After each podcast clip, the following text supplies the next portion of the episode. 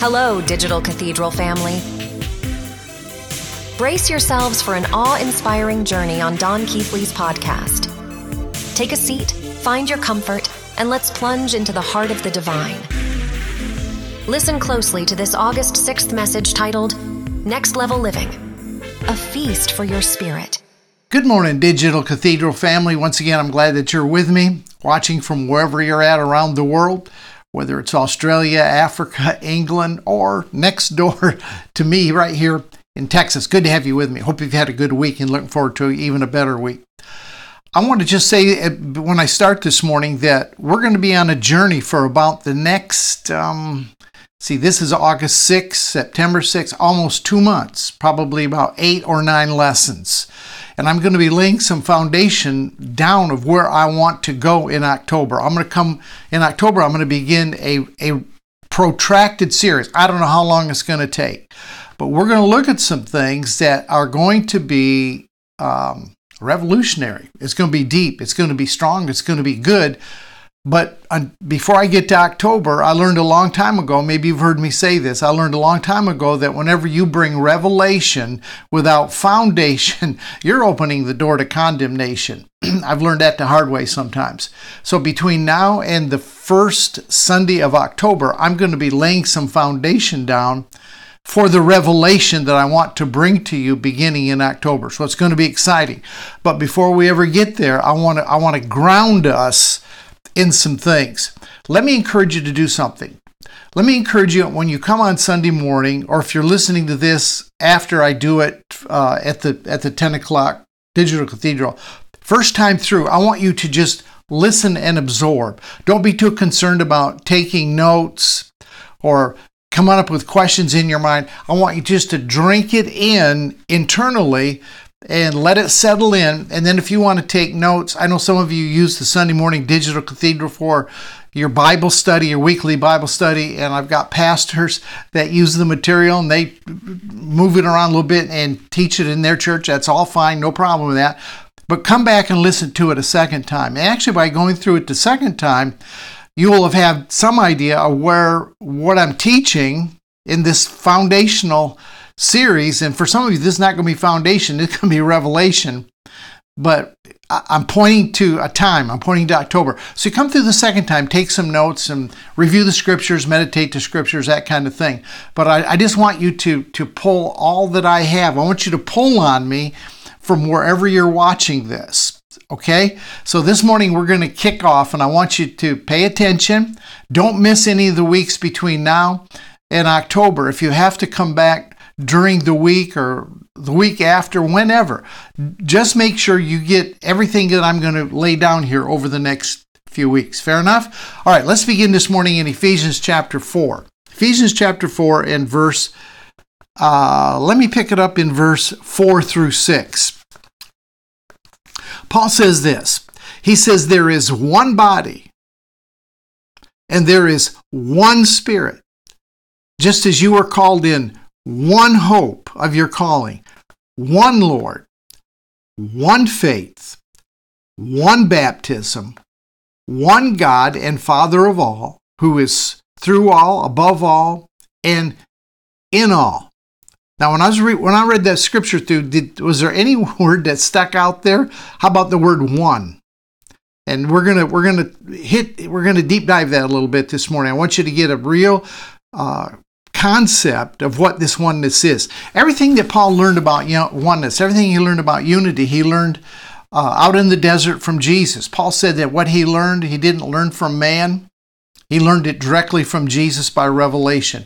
Boy, that takes that takes a real trailblazer. You you think you and I are blazing a trail in what we're doing? Think about Paul. There's nobody that was teaching what he taught. There was nobody that had the revelation he had. So he was swimming upstream, and he's bringing to us a tremendous revelation when he says there's one Lord, one faith, one baptism, one God and Father of all, who's above all, through all, and in all. We've read that sixth verse so many times because I think it, it proves the universality of the fatherhood of God. But verses four, five, and six, the stress that he's putting on is the oneness, the union. Jesus understood oneness. Jesus understood union. And the union that we have with the Father, and that we have with one another. What we're going to really zone in on this morning is the union, the oneness that we have with the Father. And Jesus laid down several scriptures. For example, in John chapter 14 and verse 20, he said, and we do this scripture so much we probably all know it by heart. He said, In that day you'll know that I'm in the Father, and that you're in me, and that I'm in you. Well, if he's in the Father and he's in us and we're in him, then the Father's in us as he was in Jesus. That's one.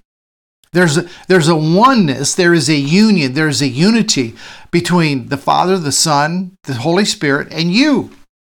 I think the, the, the word perichoresis describes it well. The word perichoresis describes a circle dance of the Father, the Son, and the Holy Spirit in union together.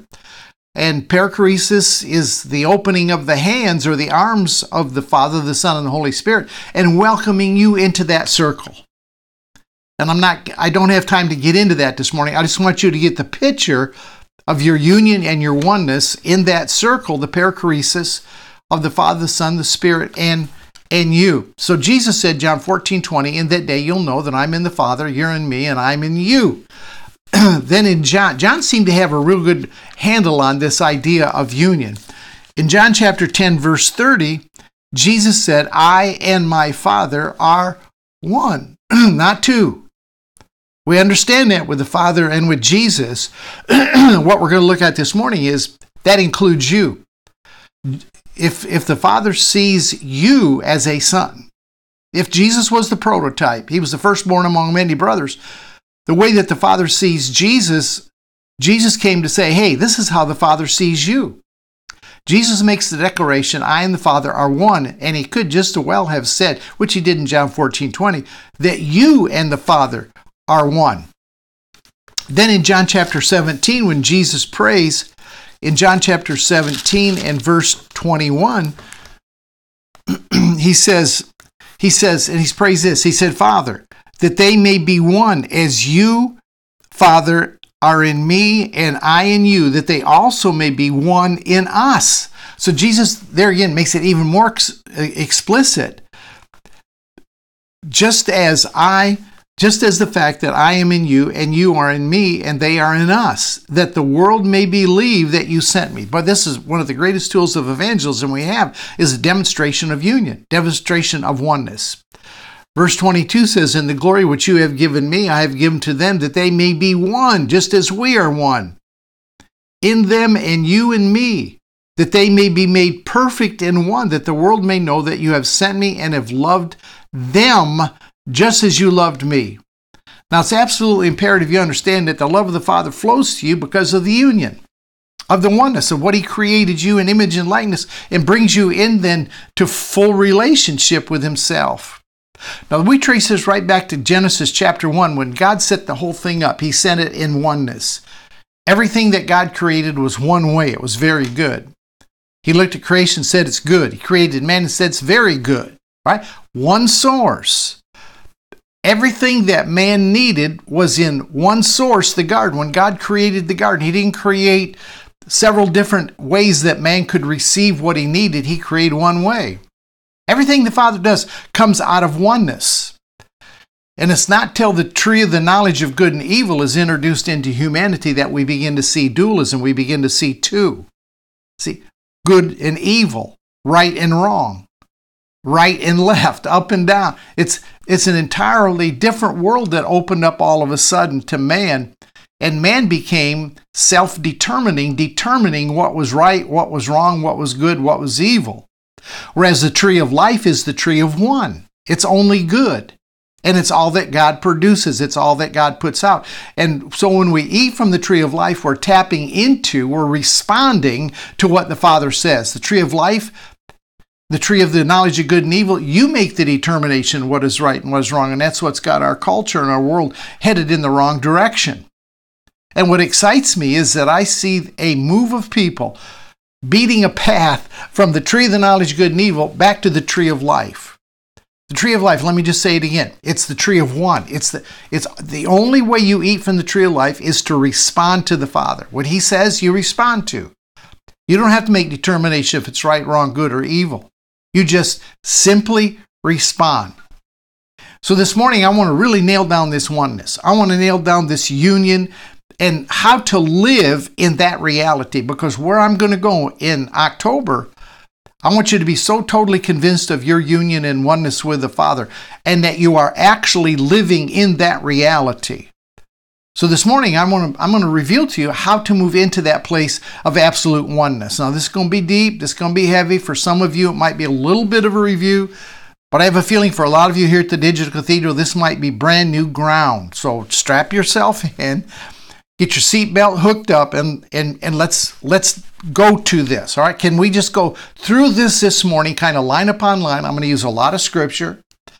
Uh, when I'm done this morning, I want you to go, "Wow, I really am one with the Father. There is no there is no division, there is no separation. There is no him and me. There is only us together as one. Right? Now you you're one with him with distinction. You don't lose your personality, you don't lose your appearance, uh, your priorities, your call. None of that is affected. But what what is what is the union is in in spirit, right? He, he created you blew into you the breath of life, which was spirit. Now, perhaps the greatest tool we have to understand union and oneness is also the tool that I think has been greatly abused. And that is the tool of prayer. Now, as soon as I say prayer, some of you are going to get an image. Some of you are going to get a, a, a perception, a concept of what prayer is. And you're going to pull back on what you've always done in prayer, which was to go to God with requests, go to God asking Him for things, go, going to God uh, in your time of need and bawling and squalling. I want to talk to you about what prayer is because it's a great tool, it's a great connector. Prayer in its highest form, listen to me, prayer in its highest form is simply looking steadfastly at all the Father is and all that the Father has already freely given to us. Say it again. Prayer is simply looking steadfastly at the Father, getting your, your gaze focused on Him, and at the same time realizing and understanding, and this is going to be growing in, in consciousness, growing in perception, and understanding of everything that He's already given us.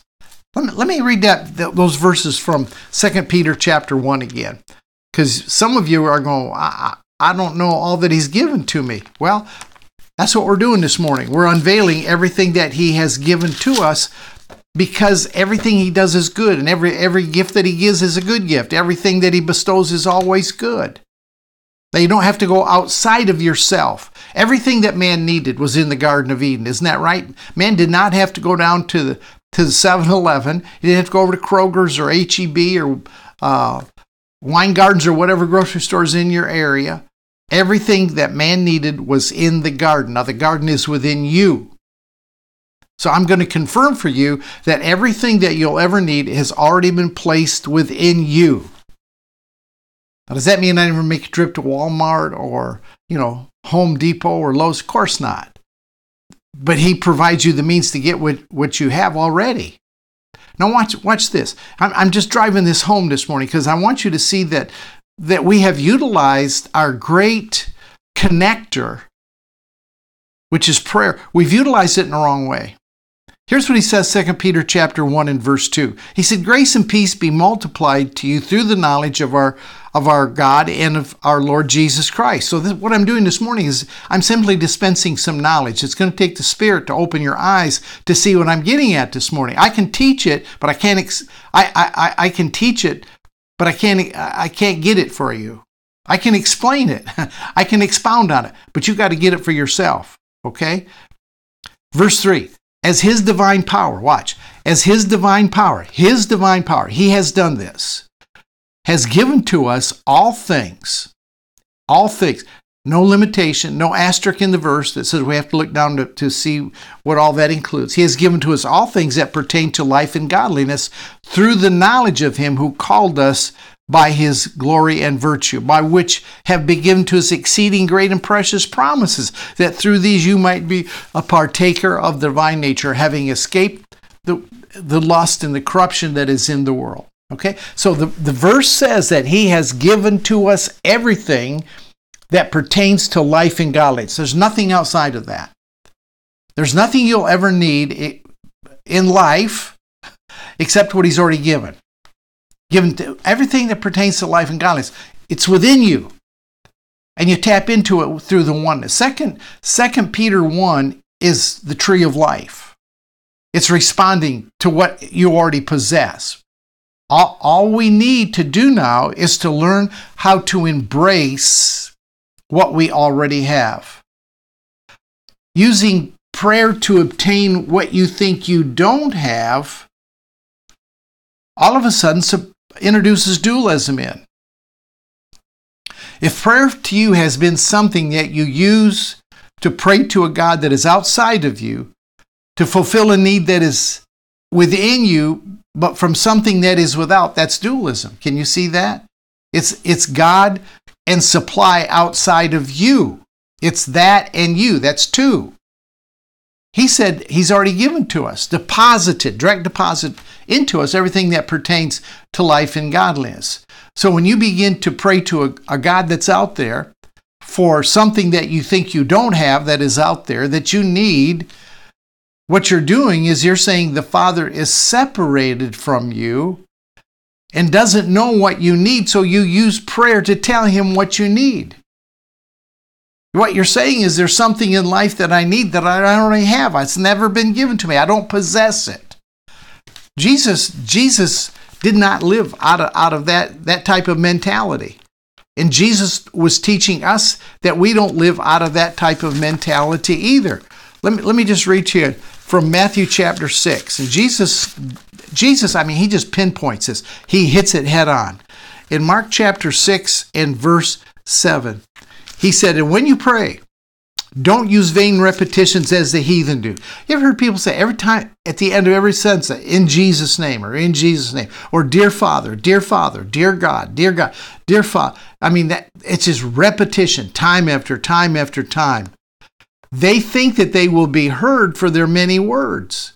They don't think he's going to hear it unless they, they put the stamp of approval on the end in Jesus' name. Now, that comes from a scripture where Jesus said, Anything you ask in my name, I'll do it. So they think if, you know, rub, the, the name of Jesus is, is rubbing the, the genie the right way, so it'll pop up and say, what are, what are your three wishes that I can grant you? It doesn't work like that. Therefore, do not be like them. Watch, watch, watch, watch, watch, watch. For your Father knows the things that you have need of before you ask Him. Do you honestly think that when you pray and tell God what you need, He's going, "Oh my gosh, I wasn't aware of that.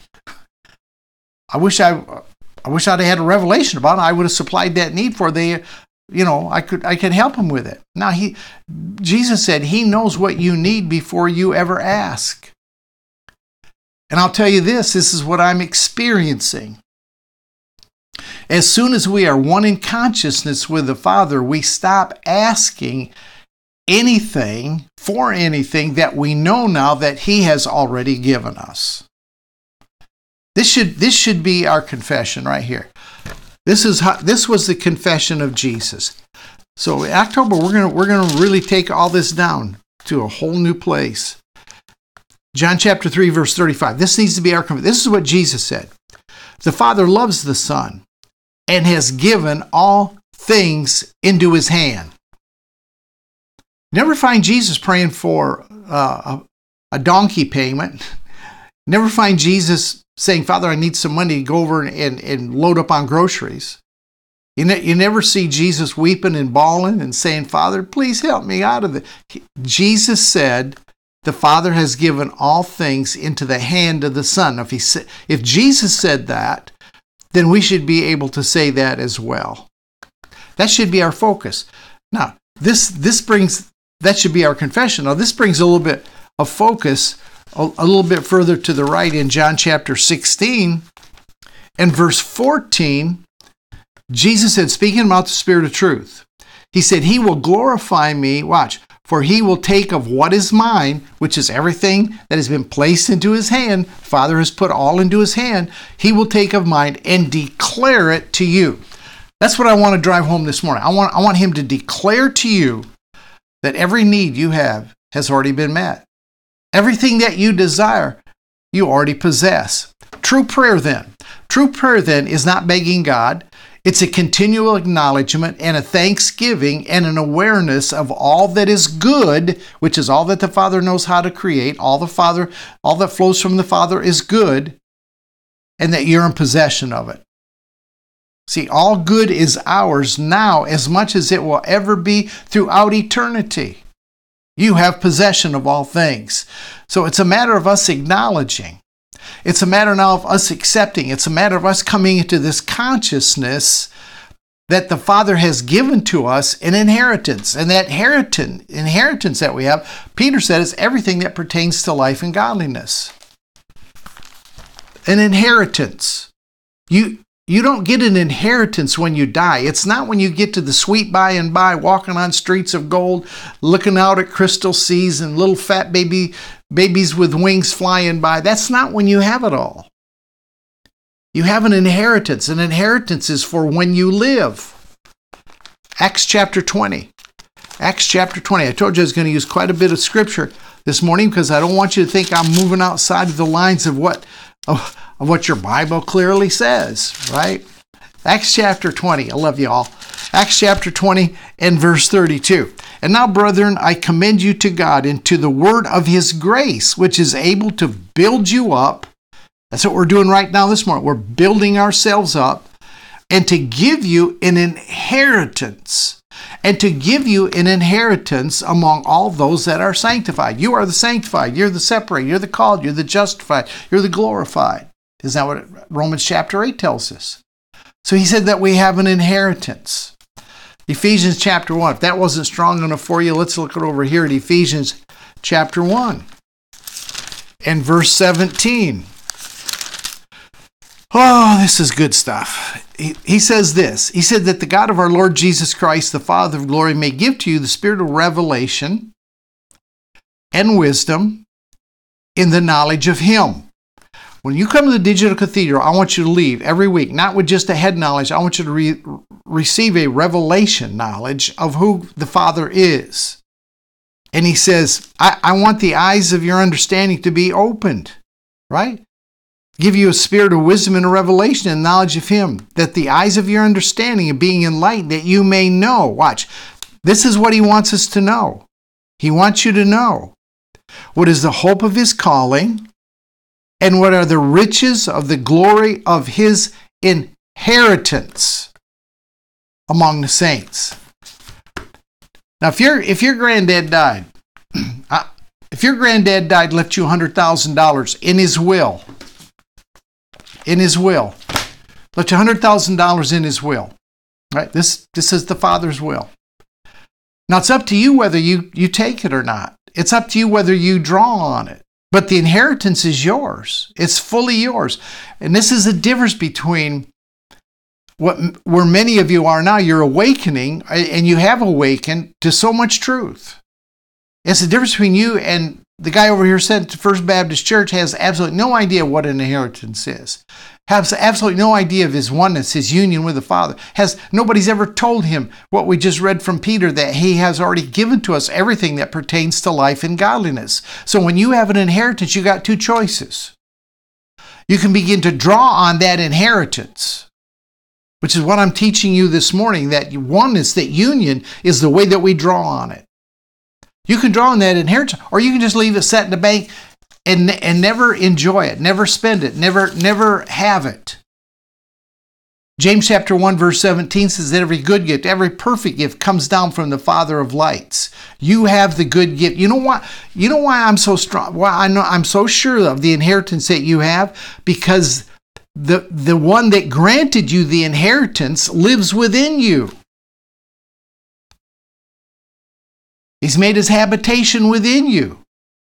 When we come into full realization of the unity, when we when we wipe every every notion of separation between us and the Father out, we no longer live in duality. This gets us back to the tree of life. The tree of life brings revelation of what we already possess. What's in the garden? What's growing in the garden? And we're going to we're going to see that that prayer is continual thanksgiving, it's continual acknowledgement.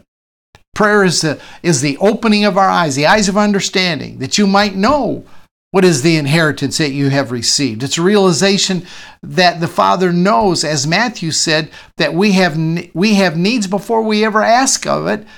And because we have needs before we ever ask, the Father's already supplied the answer before we ever pound the gates of heaven to get it. You know, you got to ask, you got to seek, got to knock, got to keep knocking. No, no, no, no, no, no.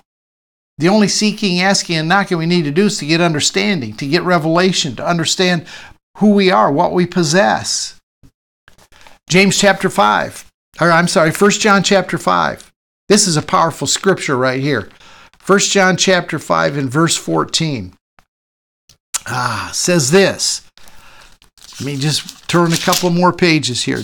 1 John chapter 5 verse 14. I like to read this to you because, you know, when you read it out of the book, out of your book, then you can see it as well. Now watch watch what he says here. 1 John chapter 5 verse 14. Now this is the confidence that we have in him. That if we ask anything according to his will, he hears us. And if we know that he hears us, this is key right here. And if we know that he hears us, whatever we ask, we know that we have the petitions that we have asked of him. Now there's such a catch in this verse. If we ask anything according to his will, well, what's the will of God? See, we're always wondering what the will of God is. Am I really asking according to the will of God? Maybe I'm asking outside the will of God. Maybe God doesn't want me to have it. Maybe I've got a yellow light, a caution. Maybe it's a red light. I don't know what the will of God is. All right. Now, I love what Francois, my, my good friend Francois du Toit did in the message, or in the, the um, Mirror Bible. The message is good, but the Mirror Bible, he really takes this and he breaks that 14th verse down and gives us an, a, a, literal interpretation of it, translation of it. it. So this 14th verse says, Now this is the confidence we have in him that if we ask anything according to his will, he hears us. I think, I think that verse has been manipulated to keep us on our heels about we you can't really be sure what his will is. You never know. Never know what God's going to do. Francois broke that 14th verse down. This is so good because it, it makes sense then for verse 15. Francois in, in the mirror says it's this It is his will to hear us in whatever we ask. It is his will to hear us in whatever we ask. And if we know that He hears us, whatever we ask, we know that we had the petitions that we've asked of Him. How do we know that? Because He's already given it to us. So we're in the process now, many of us in the process now, that we're coming into a place not of His will, my will. That's what religion taught us. I got a will, he's got a will. I got to find out what his will is and adapt to it. No, we're coming to place this is what union is about. This is what oneness is about. Is that there's just one will. I got more to say about that in just a com- just a couple minutes.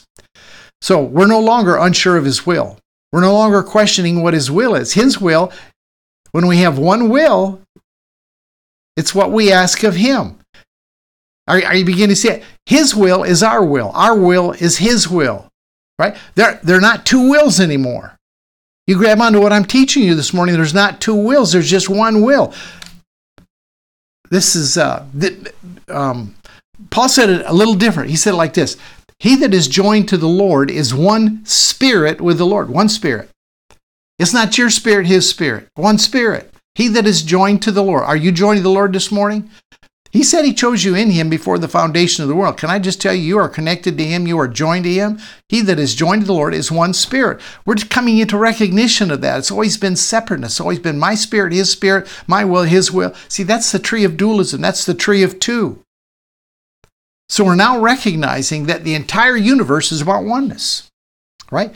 You're part of that one, one God and Father of all. There's one God and Father of all. You might call him a different name, but there's one God, there's one supreme being. Christ, the creative force of the universe, is, is all and in all. Isn't that what, isn't that what uh, Paul taught us? There's neither Jew nor Greek, bond or free. There's even the Scythian out there, that old unevangelized Scythian on the frozen tundra of, Af- of, of Russia that nobody's ever evangelized. He said, Christ is all and in all, even that Scythian. See, there's only one. I'm driving it home this morning. I want you to get it down deep. So there's no more trying to receive what we already possess. Romans 11:36 says everything comes from God, passes through God, and returns back to God. You cannot move outside that cycle. Romans 11:36, you cannot move outside that circle. Everything is in the one. Man's mind has told him too. Man's mind has told him determination by, by what you think is, is wise or not wise. So the, the big question is how can we most quickly and securely attain this, this consciousness of oneness with the Father? How do, how, do, how do we tap into it? What enables us to see as He sees, which is what, I'm, what, what, what this is all about? It's getting to see like He sees, see, seeing through the same lens that He sees. First of all, seeing you like he, sees you. Then it's seeing other people as he sees them, knowing nobody after the flesh. He doesn't see people by their behavior, by what they do. He sees them who they be. To come into that, that level of oneness we're, that we're talking about this morning is going to require, for many of us, big time repentance. And I, when I say repentance, again, just like prayer, that conjures up in many of you a, a picture of being down at the altar and crying and pleading and begging for God to forgive you, telling him you'll never do it again, only to go back out Tuesday and do what you already promised, and that heaps condemnation and guilt, and the whole thing spirals and circles down until finally you just throw up your hands, quit, and walked away. And that's why there's many people today that have no time for religion. But there's a spiritual hunger. They know there's something right? What, what, what it means is when repentance, you know the word metanoia, it means to change directions. I used to think this way. I used to think law and grace. I taught that for a long time. I got a revelation of pure grace apart from law, apart from my actions, apart from my self righteousness. So I turned from it. That's repentance. So you and I have got to turn from every means of human receiving because it creates dualism. We look to people we look to methods, our wits, our wisdom. All these things are determined by us becoming skilled at getting what we want our way. That's the tree of the knowledge of good and evil.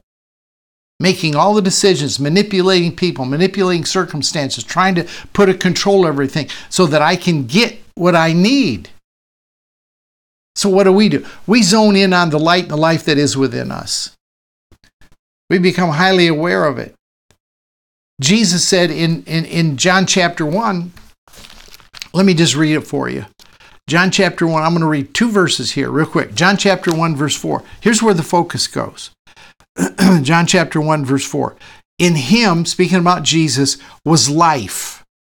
In Jesus was life, Zoe, God life. And the life was the light of men. All right? So there's a light that shines in in, in man, and it's the life of God. And he says in verse 9, and that true light, which equals Zoe, life of God, which gives light or life to every man that comes into the world. That's mind blowing. How could I have pastored for 35 years without seeing this? Thank God I did for the last 15. That was the true light, which gives light or life. It gives life to every man that comes into the world. There's nobody that's born that doesn't have the Jesus light, which equals God's life. There's nobody that's born into the world that is not filled with God's life. When he blew into man the breath of life in Genesis chapter 2 verse 7, breathed into him, he he that that set the course for man. That first reference as to what happened to the first man sets the course for every man. There's no man that, that, that doesn't inhale and exhale. Every time you inhale, you're inhaling the life of God. Do you ever think about it that way? Ever think about it? the light and the life are within us. It's not outside you. It's not something you're trying to attain. So now we're in a position. We don't run after truth. We're not trying to, to go after, we're not God chasers. We're not trying to chase down the presence of God. We're not rending the heavens, begging and pleading for God to show up with His presence and His presence becomes so real. No, no, no, no, no, no. We get still. We get still and we know that He is God, that His presence surrounds us. Now that's a that's a hard lesson. That's a hard lesson. It's, it's so contrary to culture. It's so contrary to the way that we were raised just naturally. But it will lead you to, to a place to understand what He has imparted and, and put in place within your life. We're learning to listen to what He says, not what other people say. That's repentance, man. That, that, that's a change. Jesus said in Matthew chapter, and I'm just going to paraphrase this for you, the first four verses of, of Matthew chapter 18. Ah, I better read it. I don't want to paraphrase it in a way that, that's not right.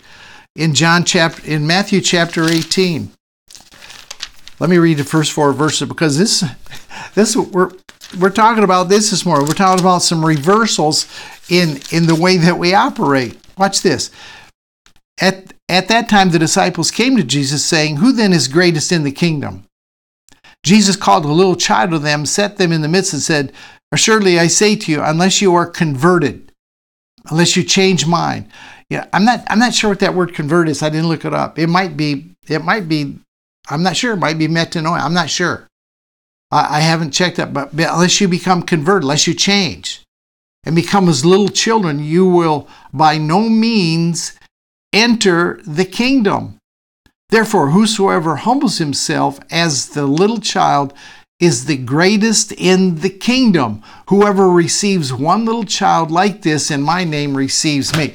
So Jesus saying, look, we got to get back to being simplistic, being simple. Children, children are so teachable. They're so teachable and they're they're quick to learn. They ask questions. But you know the thing about a child, as he matures, his understanding changes. We got people today that have been that have been Jesus followers 20, 25, 30, 40, 50, 60 years and their understanding has never changed one iota. Something wrong with that picture. Maturing is good if it doesn't lead you to become unteachable. See, it will not. If you if you receive as a little child, you'll not become unteachable. I I never want to lose I never want to lose those aha moments. I still get those aha moments. It was an aha moment when I discovered grace when all of a sudden the light came on. I saw I was justified glorified. Apart from my works i was accepted. I was a son. Wasn't dependent on what i do how well i kept the church laws and the commandments and all that.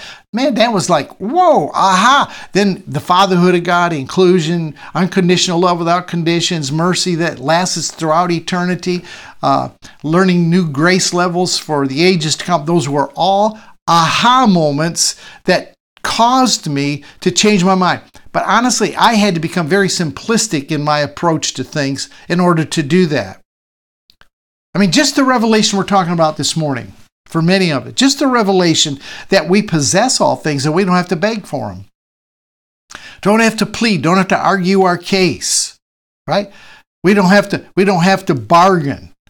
We don't have to make promises to God. We don't make all kind of contracts with God. God, if if if I do if you do this, I'll do that. God, if you just get me out of this, I promise I'll live for you. God, you you you bless my finances this time. I promise I'm going to tithe. Forget all that. Forget all that.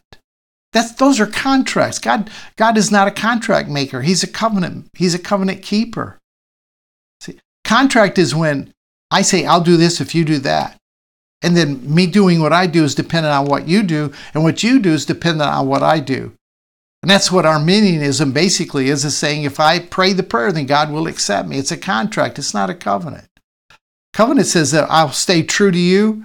This is what God made with Jesus and, and included us. Remember, talk about the perichoresis. He included us. He made he didn't make covenant with you. He made covenant with Jesus and included you.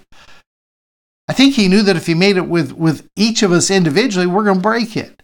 So he made it with Jesus as our representative the one who came not just for us, he came as us. He came as all humanity. Only been two men that ever lived first Adam, last Adam. Until, until Jesus came, everybody was in first Adam. After first Adam, everybody's now in second in last Adam. All died in Adam, even so all shall be made alive in Christ. He, Jesus is not second Adam, he's last. If there's a second, there'd be a third, fourth, fifth, sixth. You're, you were never in Adam. Never in Adam. never a partaker of the mess that he got in. Our, our, our culture groomed us to think good and evil, right and wrong. And that's what's got us into the mess because I make decisions on what's good for me. Forget you, man. I want to I want to do what's right for me so that I'm able to get all that I need to get. Lord teach us. Father help us that we come a, little babes, that we can get wisdom, that we can get your understanding, that we can get your insight. See, human wisdom, let me just say this. Human wisdom is the consummate fruit of the tree of the knowledge of good and evil. There's a way that seems right to man, but the end is not what you really want. So here's what I'm, I'm driving home this morning. Paul, Paul was the guy that got what he got from Jesus directly. Nobody teaching. He had to blaze a trail. He had to walk by himself. Listen to me. Don't be afraid to break away from human helps. The Father has well equipped you. He has well made you able. Trust in the one that is in you. Trust in the one that is limitless to manifest himself not only in you and through you, but to manifest himself as you. Here's my challenge, and I challenge you to this every once in a while. Spend a little bit of time alone every day just communing with the Creator. Spend time, a little bit of time every day becoming conscious of His presence. Become aware of the provider, the supplier, the one who, who, who sees you blameless and without fault in perfect love. The one that has chosen to make you his permanent habitation. Think about that. The Father used to tabernacle in this building. Now he said, I'm tabernacling. I have made you my place of habitation. My dwelling place is now you. Man, when I say that, I can't help but feel that we can see that it, we're one. Don't be afraid to, to break away from human helps, human traditions, human wisdom. That's the consummate tree of the knowledge of good and evil. 1 John chapter 2. 1 John chapter 2 and verse 20. you have an anointing from the Holy One, and you know all things. Oh my gosh. Seriously? You know all things the knowledge, the wisdom of everything resides within you because of the anointing from the Holy One that you have received. I've not written to you because you do not know the truth, but because you know it, you know it, and no lie is of the truth. The, the, the, the, the lie that we buy is separation. The lie that we buy is I can figure it out for myself. He said, No, no, no, no, no. There's an anointing within you and you know everything. Now it's a matter of tapping into that everything. And the way you tap into it, prayer, I said we've misused prayer. Prayer's not begging, bawling, squalling to God, telling Him what you need. He already knows you have need before you ever ask. Prayer is basically coming to a place of silence where you are conscious now of the Father's presence. Verse 27 But the anointing which you have received from Him abides in you same anointing. There's nobody has greater anointing than anybody else. Everybody has been given the measure of faith. Abides in you, and you do, do not need that anyone teach you, but as the anointing teaches you concerning all things and is true and is not a lie, just as it is taught you, you will abide in him. Now, verse 20, 27, 1 John, 1 John chapter 2, get your own Bible. I don't care what translation you want to read it. 1 John chapter 2 verse 20 verse 27 never told you that down to the church that the anointing you have abides in you. There's no greater anointing in the pastor the pro- apostle prophet evangelist whoever whatever title you want to give them there's no greater anointing that abides in them that abides in you. And the anointing that you have within you John clearly said expressed that it will it will teach you all things. You know all things because of that anointing. Well that's not meant to make you prideful or arrogant or unteachable but it's made, I'll just say this in street language. It's been given to you to let you know that you are the real deal. You are not a counterfeit. You are not a maybe. You're not, you're not a wannabe. You are the real deal that contains the anointing and the ability to know all things. You never have to feel lesser than. You never have to feel inferior to. You never have to think others have an advantage over you or that God favors other people over you. That's the whole purpose of the oneness. That that is a see thinking other people have more of an anointing, more ability, more gifting than what you do is nothing but a religious tool to create separateness and a feeling of lack that you have. You lack no good thing. Everything that pertains to life and godliness has been direct deposited into your life. Now we're learning how to draw on it. And the way we draw it is, first of all, we become consciousness of our oneness with Him. So, in addition to just spending, you know, like 10 minutes, 15 minutes, where you just zone out, you don't ask God for anything. You just say, Father, I'm right here. And you met, just think about His love, His goodness. Think about the qualities of a perfect Father. And I'll tell you what, he'll begin to surround you with his presence. And you're going to enjoy it so much. Listen, you're going to enjoy it so much that you're going to become conscious of his presence at different times throughout the day until you become like Jesus and you you you know that no matter what you're facing right then you can draw on a consciousness of his presence you don't have to get on your knees you don't have to fast you don't have to beg or plead your case when you when you practice his presence.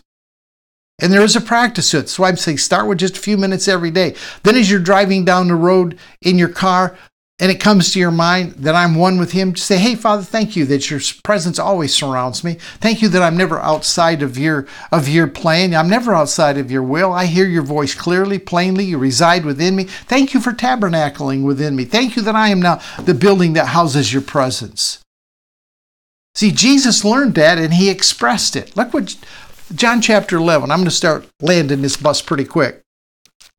if you can land a bus. John chapter 11 and verse 40. Here's what Jesus said. John chapter 11, verse 40. Jesus said to her, Did I not say to you that if you would believe that you would see the glory of God? Then he then they took away the stone from the place where the dead man was laying, the story of Lazarus. And Jesus lifted up his eyes and said, Father, now this is what Jesus was saying Father, I thank you that you have heard me, and I know that you always hear me. How was Jesus so confident in that? The same way that you can become confident in it is by an awareness of his perpetual presence in your life.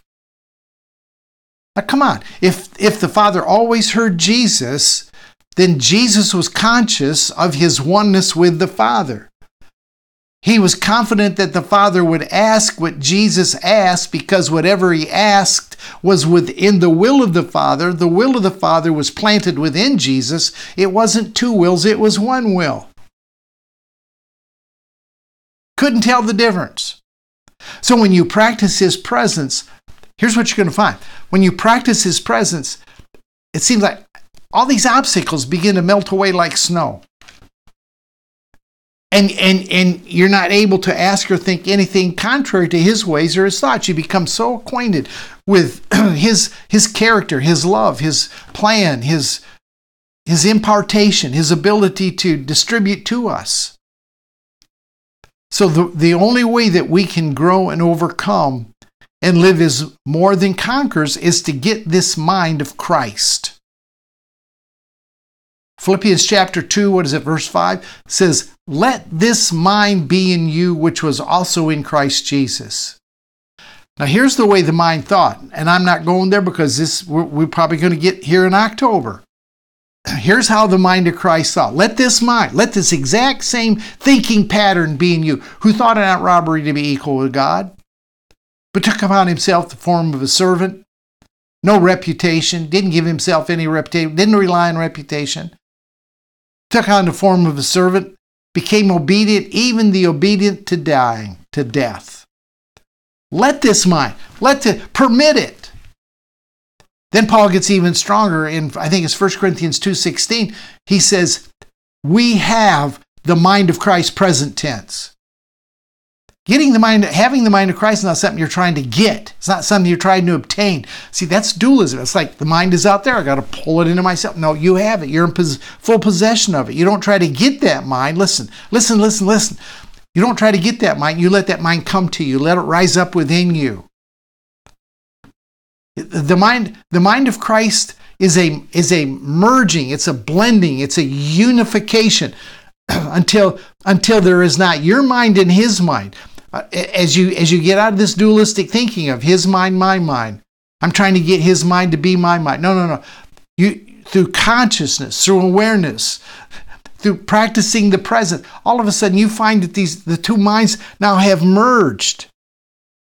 As you decrease in self-dependence, as you increase in Christ consciousness, the, the mind will emerge and there will no longer be two minds, there will only be one mind. And you will think like he thinks, you'll act like he acts, you'll move like he moves, you'll respond as he moves. And listen, you'll manifest as he manifests. All right, I'm done. If you seek truth, if you seek life, if you seek health, if you seek wisdom, if you seek a satisfying, fulfilled life, you'll never find it until you seek it from the source who has entered the very core of your being and says, This is where I live. This is where I move. I have my being in you. James said he gives to all men liberally without holding back. Ask, and it will be given to you because your will is now his will. You're walking as one man. Okay, let's stop it right there. That's foundation. Remember, October we're coming with some some stuff, but I want you let this this this unity, oneness, no let it go deep and practice his presence this week. Take some time.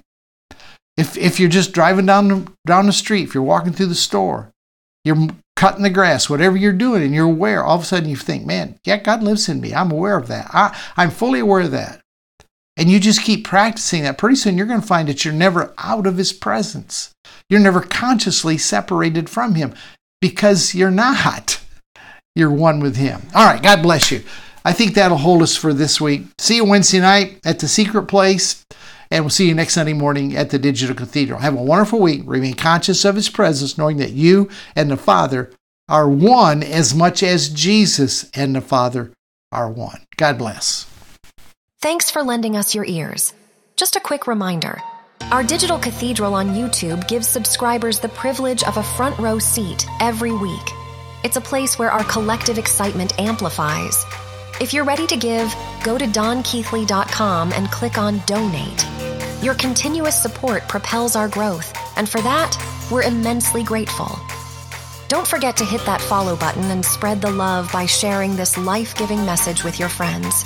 Have a week filled with blessings and divine encounters. Until next time, stay in grace.